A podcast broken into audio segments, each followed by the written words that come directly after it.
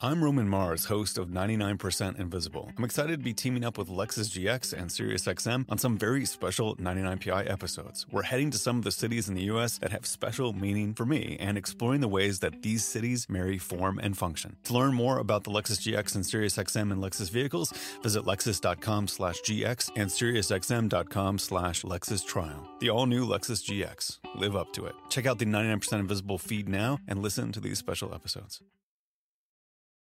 It's your time. Join global thought leader, executive producer, and New York Times bestselling author T.D. Jakes and today's leading culture shifters for an experience unlike any other. At the 2024 International Leadership Summit, spiritual and business leaders can gain the practical tools they need to maximize their timing for success. With world class discussions, breakout sessions, and networking opportunities, this is where your dreams turn into reality. Timing is everything, and your time is now. March 21st through 23rd in Dallas, Texas. Register today at thisisils.org. Through 25 seasons, 4,561 episodes, I believe The Oprah Winfrey Show was one of the greatest classrooms in the world. I really never thought of it that way. The aha moments, the breakthroughs, the LOLs, the connections, the occasional ugly cry. I miss him so terribly. I miss him every single minute. The moments that mattered. The eye opening life lessons. Never allow them to take you somewhere else. I'm bringing them back. It's time to open the vault. I've personally chosen these classic episodes to share with you again. Every single person you ever will meet shares that common desire. They want to know Do you see me? Do you hear me? Does what I say mean anything to you? You are listening to The Oprah Winfrey Show, the podcast.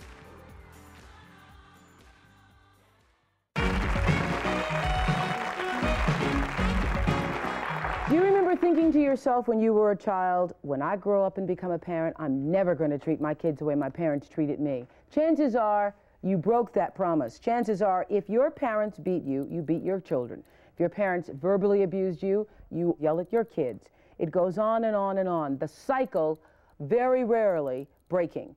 What we're now learning as adults, that all of those words that you hear as a kid and the way you are treated affects the way you then lead your life. And so, for a lot of you who are still having problems in your lives, it all goes back to the words that you heard as a child. You probably know when you're treating your kids just the way you vowed you'd never treat them. The most difficult thing in life is breaking that cycle. Perhaps today we will give you the first few steps to beginning to breaking the cycle. You're going to meet a family perhaps like your family or my family, that could not break the cycle. They have spent the last 20 years in a cycle of abuse. Marion Helton Harmon grew up in a violently abusive household, then married a man just like her father who was also violent. And these are her four children. They have lived a childhood much the same as her own. 40 year old Rick says he has been in and out of abusive relationships his whole life. He killed his abusive father when he was 18 years old. 37 year old Ralph is married with a child, says he grew up to be an alcoholic, just like his father. 35 year old Kathy, married for the second time, admits it's very difficult to show any emotion to her own children, and she suffers a lot from depression. 27 year old Karen is single, saying she can't find a successful relationship because she continually smothers her boyfriends until they leave her. Welcome the Heltons to the show. I am. Uh, I'm really glad you all are doing this because this is like so many other people's families, but most people can't admit it, and more importantly, don't understand how the cycle works. But you did. Yes. Mm-hmm. I have watched my children for the last 20 years try to outgrow their childhood. Mm-hmm. Their childhood was very traumatic, and I realized I was a willing yet unwilling participant in this, and I recognized that after all these years that I basically acted out my mother's role. My mother stood by while we were being abused and wrung her hands. I didn't do quite that, but I stood by helplessly and watched my children be abused. So tell us about the abuse in your family. In my family as a child, my father was extremely abusive. However, the really interesting part in my family is my father never abused me. Mm-hmm. He abused my brothers and my sister, and I used to step between my father and whoever he was abusing, and he would stop abusing them. So no one in my family liked me, including my mother. Mm-hmm. They did not like you? No, because I didn't get abused. So after I graduated from high school, I married a young man, and there was, my father was also an alcoholic. Mm-hmm. There was no alcoholism and no abuse in the beginning. Mm-hmm. And so when my husband became abusive and turned to alcohol, I felt I recreated my father. Mm-hmm. And then the scenes, the, the abuse began. And How I, long into the marriage before? Oh, the children were, I think, I can't really remember. There were so started? many instances, right. I think the boys were small before we moved to California. Do you all remember? about eight. You were about eight when you first remember? Yeah, Recall your about father eight. being abusive? Yeah. And do you remember that circumstance, or do you just remember the feeling of? I don't remember the feeling. I've been in therapy for years trying to get in contact with the feeling. I remember the instances and I can talk about them, but I don't have the feeling mm-hmm. that I felt mm-hmm. at that time. But I can remember the different times I was beaten, and I can remember the anxiety that I felt in it constantly from day to day. I can feel that anxiety. I still have that mm-hmm. anxiety. Do you uh, remember? Do you all remember being beaten? Yes. Do you remember how old you were when it started? What, what's your first recollection of being afraid of your father? Probably was about 6 Mm-hmm. Because the major thing was that all you had to do was something that didn't fit in with the way that he felt you should be, like following him, like an example of him. Mm-hmm. And if you were any bit different, you found that out real easy, and that was usually by, you know, i he majorly went after you with his feet because, or with me mostly, because uh, he had uh, legs that were like biggest football player you could run into, and he would just literally kick you around. And his shoulders, he was very big. And what did you say, Marion? And I didn't protect them. I was, uh, people ask me, how could you stand by and allow your children to be abused? And I have to ask myself these days, how could I allow that? But I did. And so when you would see your husband out of control, beating the children, yelling at the children in a, in a, in a manic rage, what would you do?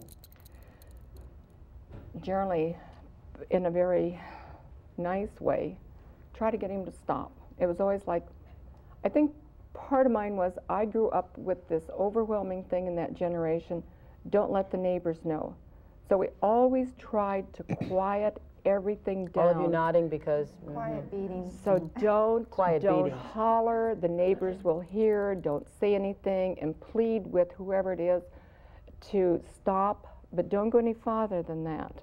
And so I wasn't as effective as a mother as I wished I would have been, and I'm still living with that guilt and all that feeling. And what did the neighbors think of you then? Did the neighbors think you were a perfect little family? Yes. We would step out of our front door looking like we thought everybody else looked like, mm-hmm. and then go back in the house and and really have this feeling that it's not okay and you kind of get sick at your stomach. I think mm-hmm. all of us experience that. The anxiety, the mm-hmm. constant tension. It's it's a constant tension. It's it's an, it's not you can't describe it until you're older and you realize that why are you feeling this way all the time? It's because you're so accustomed to feeling that way that you don't know how else to feel. Always you never knew what was going to happen. Mm-hmm. Always trying to hide, not believing in yourself. And at the time that, that, it, that it's happening, do you realize that that's what's making you feel that way? I do now.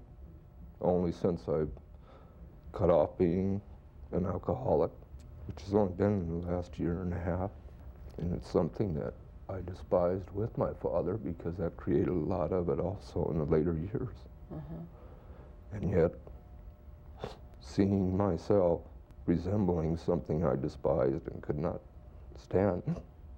It's been very emotional for me to watch my children go through this and feel if I had been a better mother, this wouldn't have happened. Each of them turned to their own Way, reality. wa- and way of dealing with it. Yeah. And for Ralph, it, it, it was alcohol. Can you talk a little bit more about, because th- that's the thrust of the show today, trying to break the cycle. And what you have to first realize is that it is a, a- a cycle, Ralph. What it feels like when you see yourself mirrored in the image of your father, but you, you can't stop, can't help from being that way. That's the way it was like I say, a year and a half ago or so, mainly because when you pollute your brain and you have no control of yourself. And so basically, with seeing more of the light in the loved ones that I have and am very fortunate to have, then otherwise I'm seeing myself, uh, could this possibly progress at a later time to where I am what I despise the most? Mhm. Am I to become what I cannot stand? Ralph, we were saying that recognizing that you have become what you despised is, is really the, the first step to trying to change it. We did a show on women who continue to, to, to put themselves in bad relationships. And I remember being in several bad relationships, and when I recognized that I was fulfilling a pattern of other women in my family, was the first realization that I've got to stop to change this. But it's a horrible thing because as a kid you grow up and say i will never do this i will never let a person treat me this way i will never do that and then you find yourself doing the same things that you swore you'd never you'd never do you all true. you all know that feeling That's Oh, true. yes. yeah You do it. That's why I swore I'd never even touch uh, any kind of alcohol or that, and I never touched anything until, for some reason, I think what um, basically came most of it is I would fit in with uh, friends and that that I never got to have. but you swore you'd never drink alcohol I was 21 before I touched anything, and Uh-huh. I was always around other people that were drinking and that, but I Mhm. swore up and down, no way, because, you know, of how I despised what he was. Mhm. And it just came to be 21, and it was really crazy. Here I was starting what I despised the most and never really realizing that's just what I was doing. how bad was it for you rick It was pretty bad. I, I felt um, a lot of the blame for everything. I mean, I was, I felt blame for being born. I got a lot of blame for that. If it For was- being it- born? Yeah, it was my fault that uh, all this happened. If, if I hadn't been born, that he would be off doing something else. Yeah. were you ever told that or was it Yes. just something you felt you were I told it that. Many times. many times His feeling was that he wouldn't have gotten married if I hadn't gotten pregnant. And I mm-hmm. think that's an old story that a lot of people have heard. Mm-hmm. And yet we were engaged and he bought a wedding ring with it. So mm-hmm. it was not valid. It was his it was his way, I realize now, of making up for his own inadequacies. But unfortunately, kids suffer from those remarks. And I think he suffered the most of all my children. do you believe that rick Only because I was the oldest. I, I believe that, yeah. I got a lot of blame for if, if they made a mistake, they got hit. I got hit because I should know better. Mm-hmm. So I had a lot of responsibility for the rest of the kids. Mm-hmm. I'm Roman Mars, host of 99% Invisible. I'm excited to be teaming up with Lexus GX and SiriusXM on some very special 99PI episodes. We're heading to some of the cities in the US that have special meaning for me and exploring the ways that these cities marry form and function. To learn more about the Lexus GX and SiriusXM and Lexus vehicles, visit lexus.com slash GX and SiriusXM.com slash Lexus Trial. The all-new Lexus GX. Live up to it. Check out the 99% Invisible feed now and listen to these special episodes. It's your time. Join global thought leader, executive producer, and New York Times bestselling author TD Jakes and today's leading culture shifters for an experience unlike any other. At the 2024 International Leadership Summit, spiritual and business leaders can gain the practical tools they need to maximize their timing for success. With world class discussions, breakout sessions, and networking opportunities, this is where your dreams turn into reality. Timing is everything, and your time is now. March 21st through 23rd in Dallas, Texas. Register today at thisisils.org. What does it feel like to be told that I wish you were never born? I mean, what does that do to your spirit, your personhood, your. It wasn't just being told that, it was that you never seemed to be able to do anything right. Mm-hmm. I mean, if I was a straight A student, I cheated. If I got B's and C's, I was destined for disaster. Mhm. So there, it was a no-win situation, very negative. I mean, it was like you never did anything right. Mhm. I never did anything right. Did anybody No. in the family? No, we didn't do anything. I did. She did. Karen was the favorite. I was The the, favorite. As they would call me now, the princess of the family. My father was very protective over me, and anyone that tried to do anything to me was beaten, was punished for it. We've been a very separate family. Even as We- we, were being, Mhm. even when there were beatings, nobody ever came to me and said, I'm sorry, or this happened to you because it was like you were alone. You were left alone in whatever room you were beat in, and you Well- did, went about the next day. You did what you had to do. It was like commonplace. So we never communicated our family. Yeah, we never did. So if you were being beat, and Rick, who's also experienced being beat, he wouldn't come to comfort you and No. say it's okay. I'd never see anyone. And you didn't either. Biggest thing on that would be out of fear. A lot of guilt. Fear that if you had gotten involved with them or asking why, You or, would get you know, beat Dad too. did it, he's going to turn stayed around and beat you also. So out of straight, strict fear, you're not going to associate with it. So, we doesn't that make everybody grow up being very cold toward each other? Very. And that's how we Negativity. grew That's how we grew up. If there's ever any major incident in this and that, you can bet we'll always be together. Always. There is The the, love crisis there. in our There is life. that there. We but join the at crisis. communication and Right. the positive feelings of each other. even Which is what a family is. That's, what, what, a family family's means. supposed to be. supposed to This be. is what we never had. You can give hugs. It hasn't been until recently that we Mm-hmm. can turn around and give hugs to each other, and you can feel your whole soul and body meaning just what you're doing. And not, just perfunctory you're not Thanksgiving just a piece gatherings. of a fish that is Dysfunctional just you know families because you don't- that. They don't know what is normal. You don't know what what is normal because you've never lived in a normal family. You've mm-hmm. lived in a dysfunctional family. But everybody pretends like your mother wanted Right. to carry on the facade of the Right. perfect family. And we all had two separate personalities, Really. basically. One the public? and one There was the one for the public. public, and then there was one at home. And basically, that's how we grew up, It's having two different, two separate people. Was there always misery in the family, or were there were there, were there ever good times, or w- did you all? There were good times. There were good times, and I think that the most difficult If we were of to that- look in, I, don't- just let me interrupt. you. If we were mm-hmm. to look in with a with a with a, a hidden camera in on your family, would we think? You know, if we were to look at your house in the morning, the kids getting off to school and coming home from school, would we think this was just a normal American family? Yes. Right. Yes, and I think it went be, beyond that. For me, the hardest part was, and the and one of the kids said, I think it was Ralph. There were times when life really worked for all of us. We would go on picnics. My husband would be very kind, and I would tell myself, "It's it's it's going to be okay.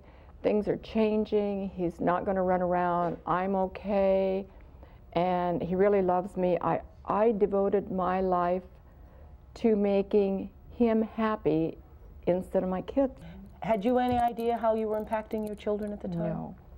And that's mm. why, if anyone mm. could just realize it and get out of it. Yeah. I do realize that Karen was the youngest, and she suffered the least. Rick was the oldest, and he suffered the most. That- Don't you think one of the reasons why people don't realize it is, and th- this just occurred, this thought just occurred to me, is because we see children as separate from human beings or as, as a whole person. And so the childhood is one thing, and then when they grow up, they're sort of like on their own. to be adults. And people don't re- recognize that it is the whole person that you are affecting.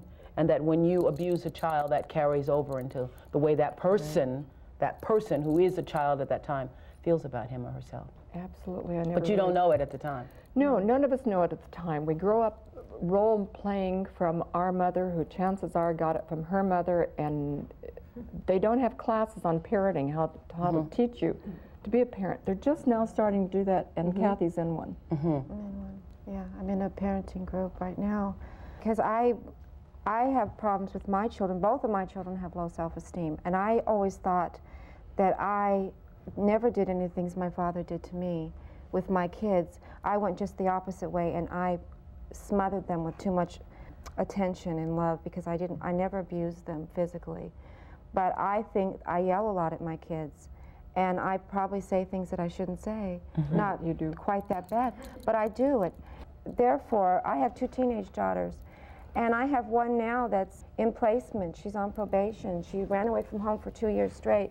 Absolutely no no self-esteem. But a very What creative, happened? beautiful child. Right. I don't know. I don't know where I went wrong. I thought I was doing just the opposite of what he did. So to you us. overcompensated. I overcompensated, but it, it still happened. Mm-hmm. So it happened with my kids. So they have to go on with their kids now. And How do you think, Rick, you were most affected? How the, the damage is, is still being done, but how do how has the abuse that you suffered as a child impacted your adult life? Uh, I don't know, maybe the fear of failure, um, insecurity, things like that. I almost got into the cycle myself. When I was about 10 years old, I came home and I got, uh, it wasn't really a fight, and he asked me if I won or lost, and I told him I lost. So I got beat up for losing a fight. And what I didn't tell him was that it was the people were a couple years older and it was two against one. But consequently, don't lose again. And uh, I become a really good fighter. I mean, I went back and, and I seen those two people again. They come up and they tried the same thing. And I fought them and they never bothered me again. So I thought, well, this works. You know what I mean? You know, that if you're not intimidated and if you fight back, that uh, they'll leave you alone. But So the message is violence works. Yeah, it was. It was a message that violence worked. People didn't bother me. If they knew I was, you know, ready to fight at a drop of a pin, they left me alone. Mm-hmm. Something happened to me, though. I was in a hospital. I had uh, osteomyelitis, which is a bone deterioration, and something really changed my life. I was about 12 or 13 years old, and uh, I was in there, and they were talking about cutting off my foot and this and that, and I was thinking about committing suicide. I, I mean, I, you know, I blamed myself for everything, and I thought, this is it. I can't handle this anymore. And they put me in a children's ward. I was miserable in there. I mean, kids were crying and, Mhm. and, and screaming and this and that. And I mean, I, I, I told this nurse, you know, can't you just keep these kids quiet? And she, and uh, she was a big influence on my life because she said, instead of laying there feeling sorry for yourself, why don't you go around and talk to these kids? You know, and tell them that, hey, everything's going to be all right. And so I started doing that, and it was the first time in my life that I ever felt good about myself.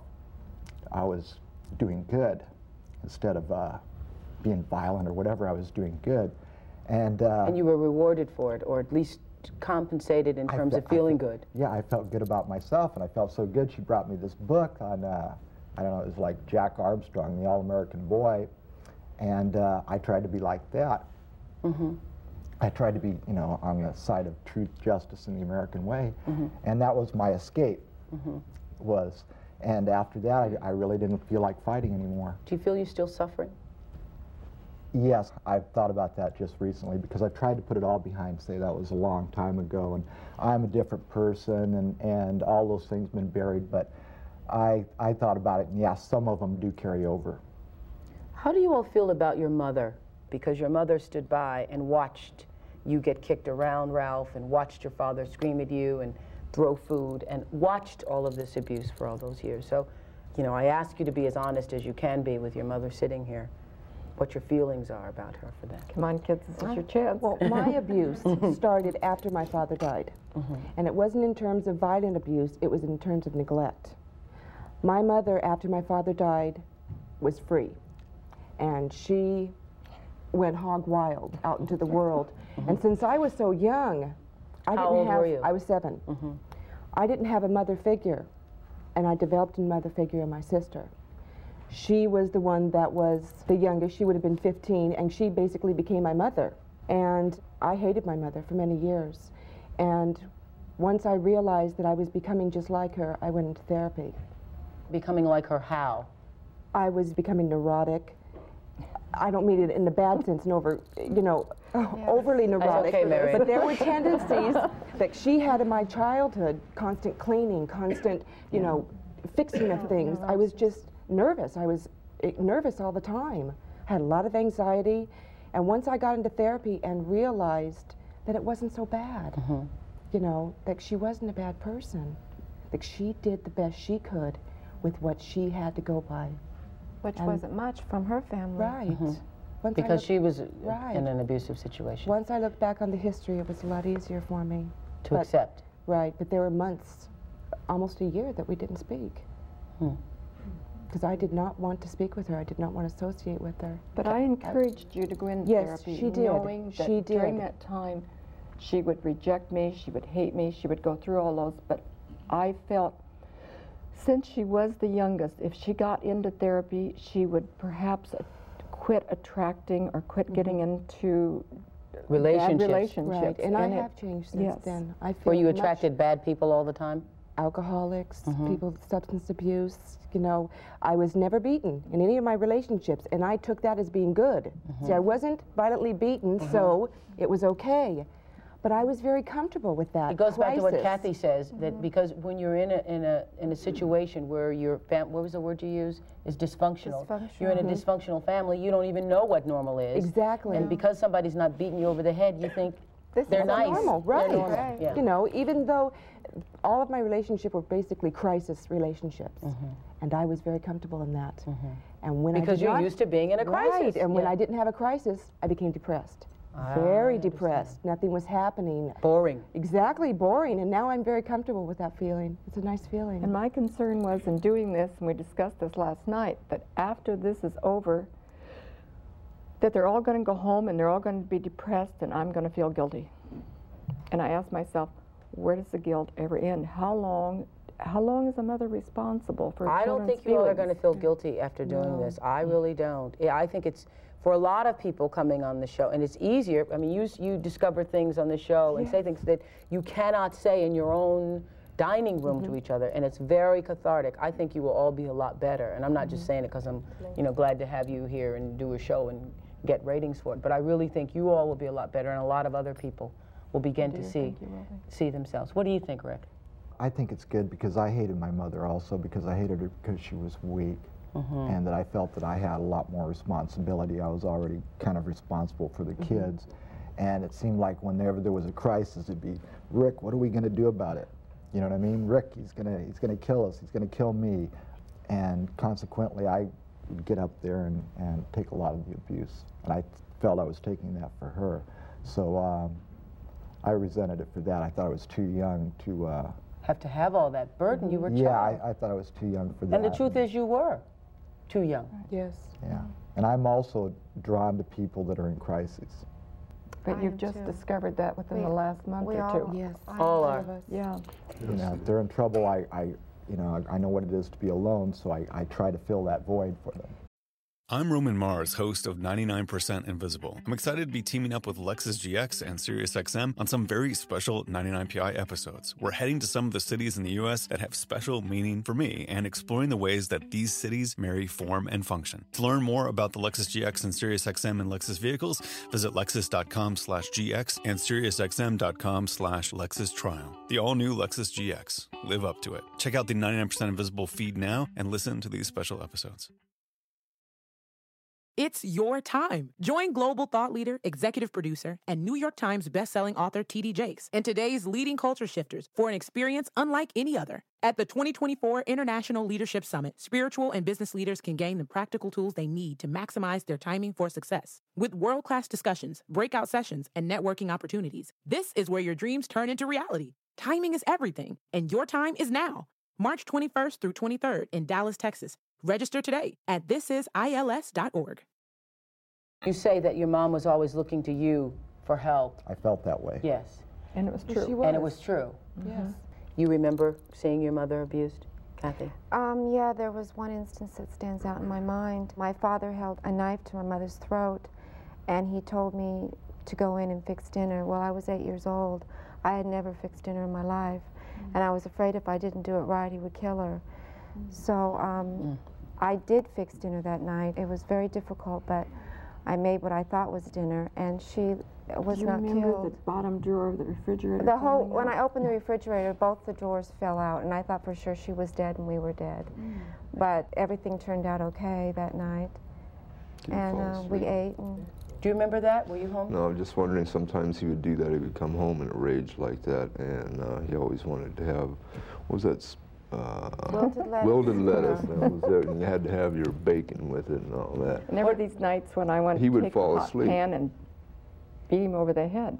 He would But see. there was Why this, didn't you? there was this fear that we lived under, and I think many people do, that he would take the pan away from me Okay, let's. and beat me over the head, and then my children would be all alone. Do- What is the most abusive situation you remember, Ralph, seeing your mother placed under?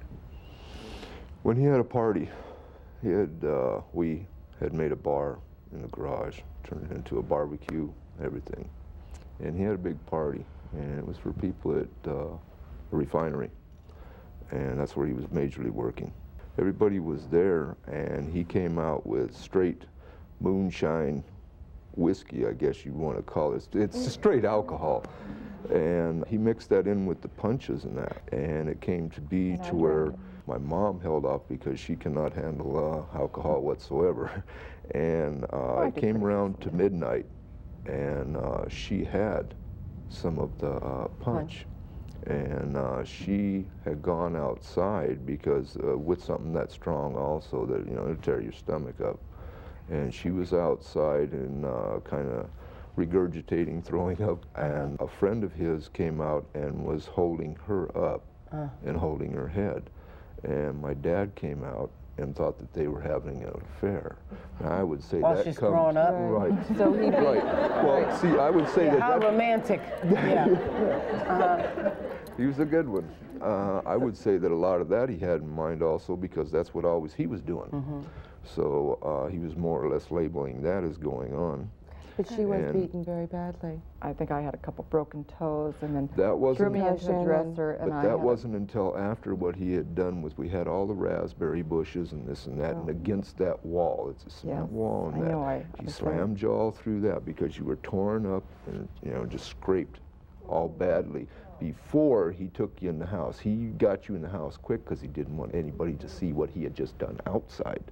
And when he had taken you in the rooms, he turned around, figured you want to play around, this and that. And he stomps on your feet. Mm-hmm. There goes three toes. Here goes your face. Here goes your arm. Well, I wound up in the hospital three different New Years. It, it's like the girls say, we lived in a constant crisis situation. And so you, you just, it was always waiting for the other shoe to fall.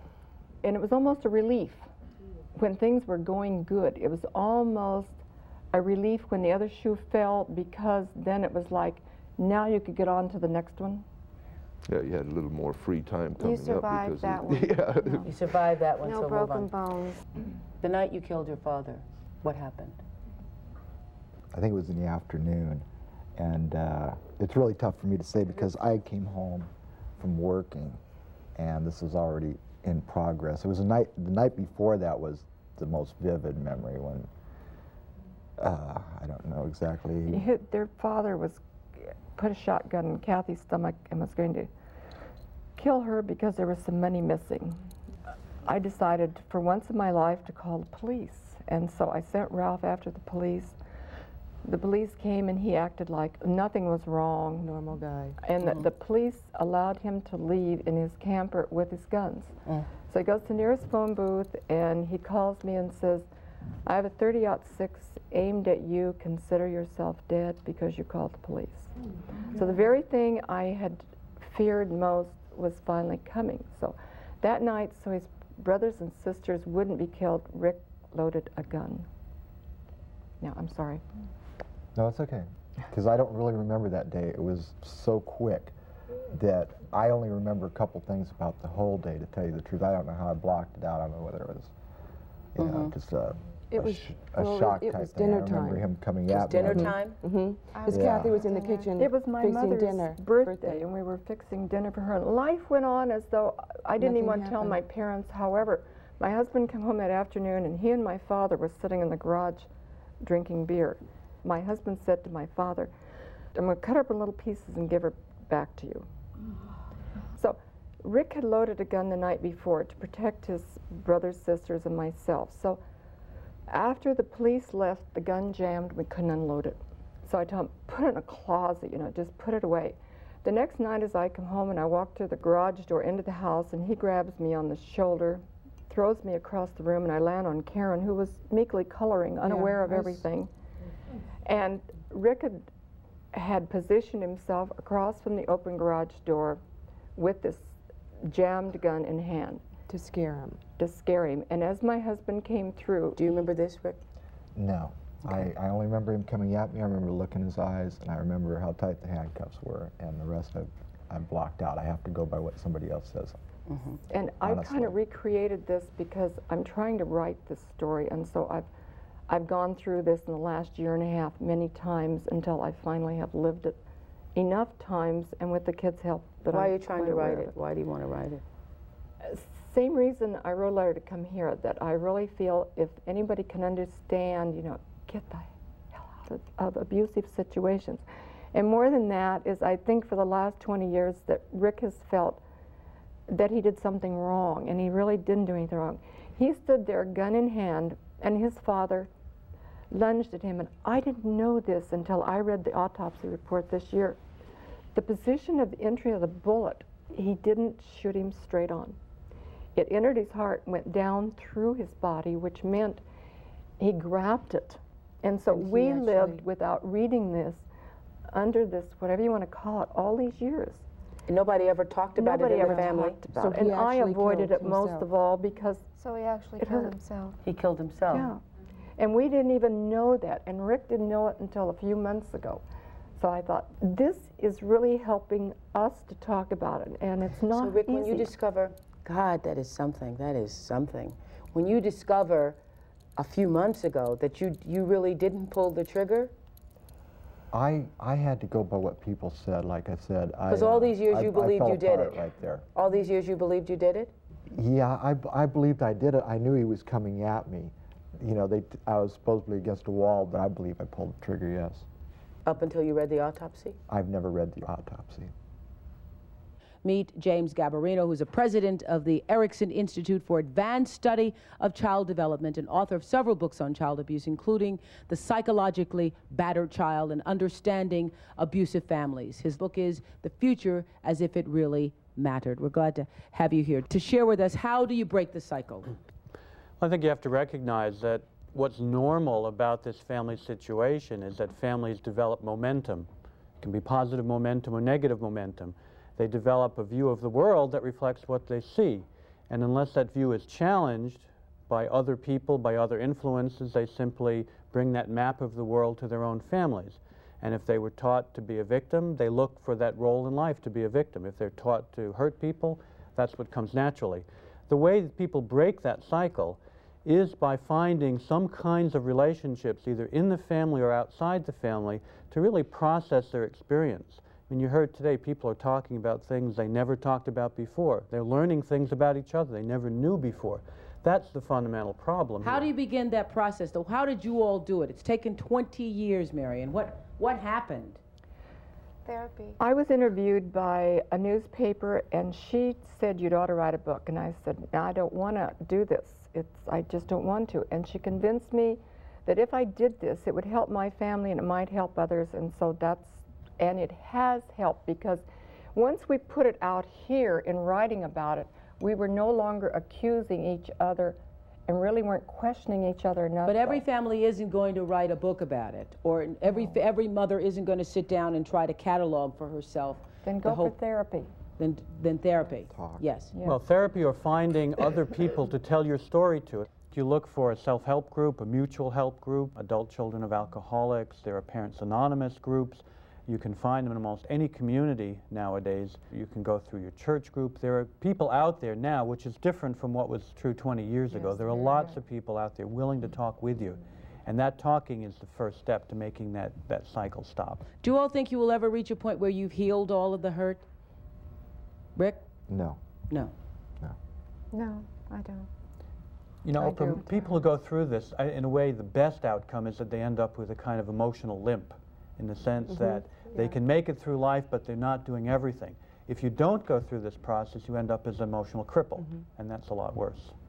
Well, I cannot thank you enough, this entire family, for coming on and sharing your story. We, you know, throw the word courage around a lot, but it is a very courageous thing to do to expose yourself this way on te- national television, and I know a lot of people's lives will be helped as a result of it. And I thank you, thank you for doing it. I really do. Appreciate it.